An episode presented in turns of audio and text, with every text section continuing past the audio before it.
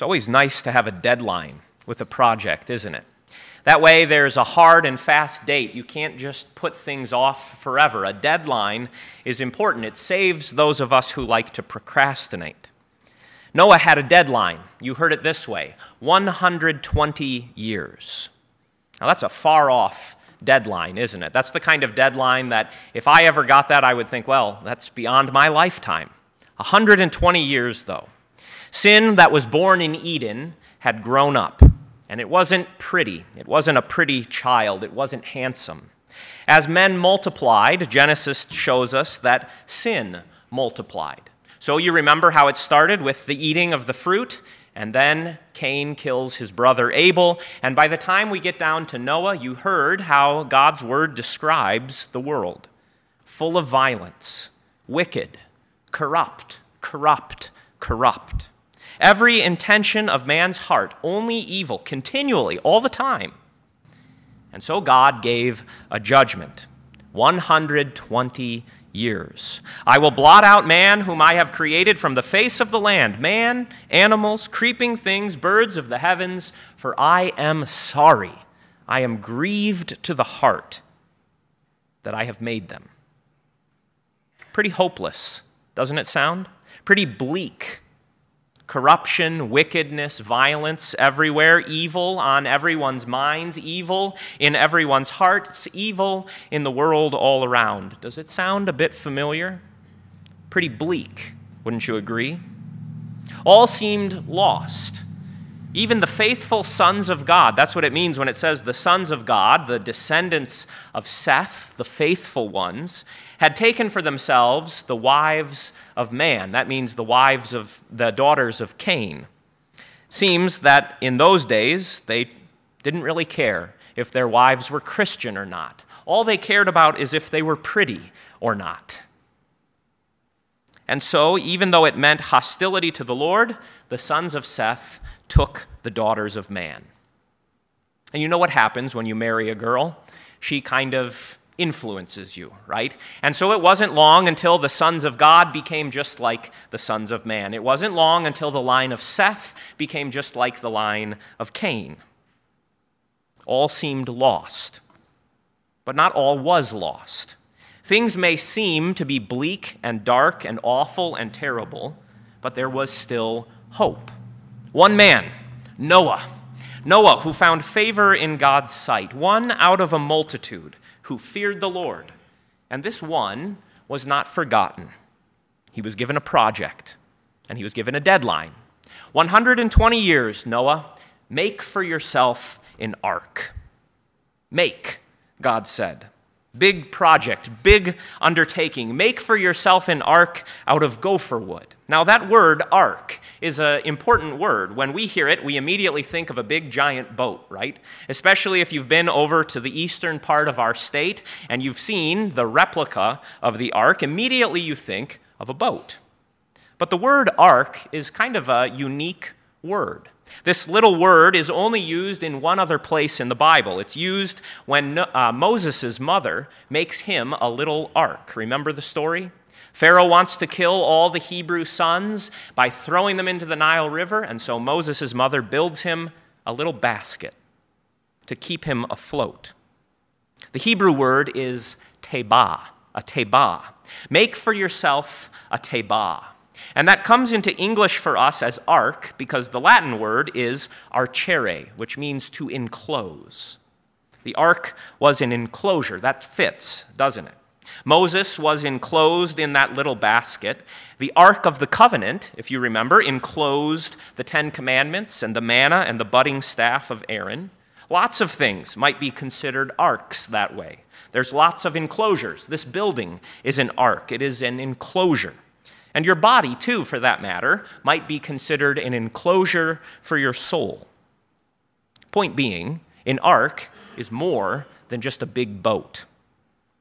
Now, that little Hebrew word, tebah, in ark, is related to an Egyptian word that means coffin. And isn't that a fitting connection? Make for yourself an enclosure, Noah. Make for yourself a coffin, because everything is about to die. Of course, we don't think of it that way because we know that what's inside the ark stays alive. So it doesn't fit to call it a coffin until you consider what's happening in the flood. The whole world is coming under judgment. The whole world is coming under death. And so God says to Noah, Make a coffin that I will raise up. Make a coffin that I will bring life out of once this is all over. Make for yourself a little enclosed coffin, Noah, in which I can bury you, in which I can bury my creation, and from that coffin I will cause life to come up. It's odd to consider the ark a coffin, but it is fitting, isn't it? There's a hint in that little word, tebah, a little coffin, about what is all going on. The whole creation is coming under God's judgment of death, and yet he encloses, he arks a portion of his world so that he can raise it up. Make it out of gopher wood, God says. Make it 300 by 50 by 30 cubits, and make rooms in it, Noah. Kind of a strange thing for a coffin, don't you think? To have rooms and a window and a door? What is this that Moses is making? It sounds a lot more like a house than a boat. Here again, you can see that the ark is more than just building a big boat, it is a house for the living. It is a floating coffin that God will raise the dead from. It is a floating house. God gives this blueprint to Noah, just as he will give Moses the blueprint for the tabernacle and David the blueprint for the temple. And he tells Noah to follow the plan. 120 years of work. That's a lot of work, isn't it? Any of you want to work for 120 years? No. Some of you are retired. You're shaking your heads. You're saying, My working years are behind me, Pastor. I got to my 35 or 40 or whatever the pension calls for, and then I quit. Moses, Moses, Noah, not Moses, Noah had 120 years. Think of that a lifetime, a multiple generation of lifetime. Think of all the blood, all the sweat, all the tears. Think of all the money. Think of all the life force, all the energy, all the power. It wasn't cheap to get labor. There was a lot of wood, there was a lot of gopher wood. You don't get a 450 foot long coffin house boat thing done just by yourself, do you? There probably would have been a lot of tools. There was a pattern given by God to Noah, but there was a lot that Noah would have had to figure out for himself.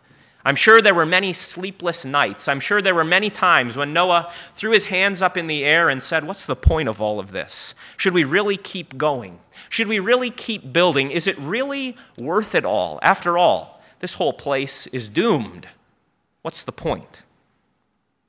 There was a pattern, there, was a blueprint, but not everything was spelled out. And I'm sure not everything went smoothly. Have you ever tried to build something with your sons? They don't always do what their dad wants them to do. And I'm sure that all of the contractors and the subcontractors weren't up quite to the union code. It was hard work, is the point. And while Noah was doing all of that, no one was patting him on the back saying, Good job, buddy. You're really working hard. I can see you're doing good things. I'm so proud of you, Noah. No, instead, everyone looked at Noah and said, What a waste. What a waste. He's building a coffin, he's building a death box. The account of Noah's ark is not about cute animals and nice little boats. It is about man's wickedness and God's judgment. And it is about God's grace. It is about what it looks like for God to deal with sin and what it looks like for God to save sinners. It is about what looks like a waste of time and a coffin to the world being the source of everlasting salvation in God's sight. It is about a faithful man and his family enduring all kinds of scorn and mockery and derision and a sinful world doomed to die. It is about a holy and just God whose heart is grieved by sin, but who will not sit idly by and let his creation waste away. It is about a building project to save the world, a building project that the world wants nothing to do with. What's Noah doing building that big wooden box? Why is he wasting all of his time and his power and his mental efforts and energies on that weird project? Why is he stockpiling food and seeds? Why does he care so much about all these animals? And why, oh, why, does he really think there's going to be a flood? What the world didn't recognize, what the world wouldn't recognize, was that building project that would save life that would pass through God's judgment of wrath enclosed in his gracious favor. What the world did not recognize, what the world would not recognize, Noah gave himself to see through. Would you have joined him? Do you think? Would you have joined in with Noah? Or would you, laugh, would you have laughed at him? Would we have all seen him building this coffin box house thing and thought, wow, that's a project I want to sign up for? Here's my resume, Noah. Let me help you. Let me build with you. Let me use my energy. Let me use my power. Let me use my abilities to help you build this ark. Or would we have just gone on with our lives?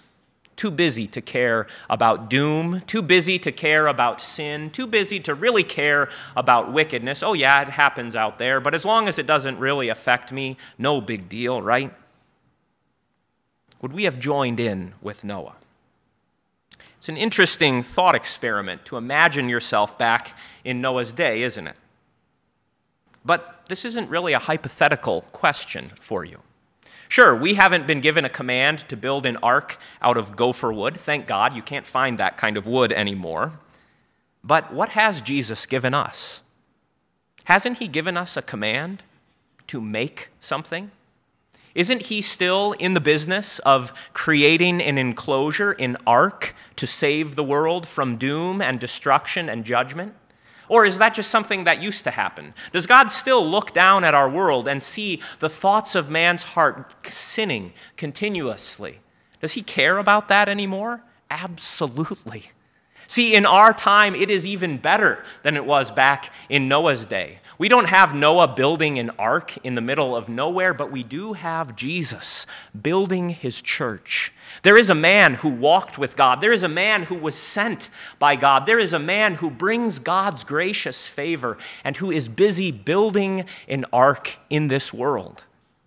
And what's more, he calls you. He calls out to each of you to come into the ark, to use your energy, your power, your abilities, your all to further the building of that ark. Do you know what I'm talking about? Make, Jesus says to his disciples, make disciples of all nations Make for yourselves a holy Christian church, not out of gopher wood, but out of human souls, and cover them inside and out, not with pitch and with tar, but cover them with the blood of the Lamb. Cover them with the Holy Spirit. Cover them so that they may endure the judgment of the Father.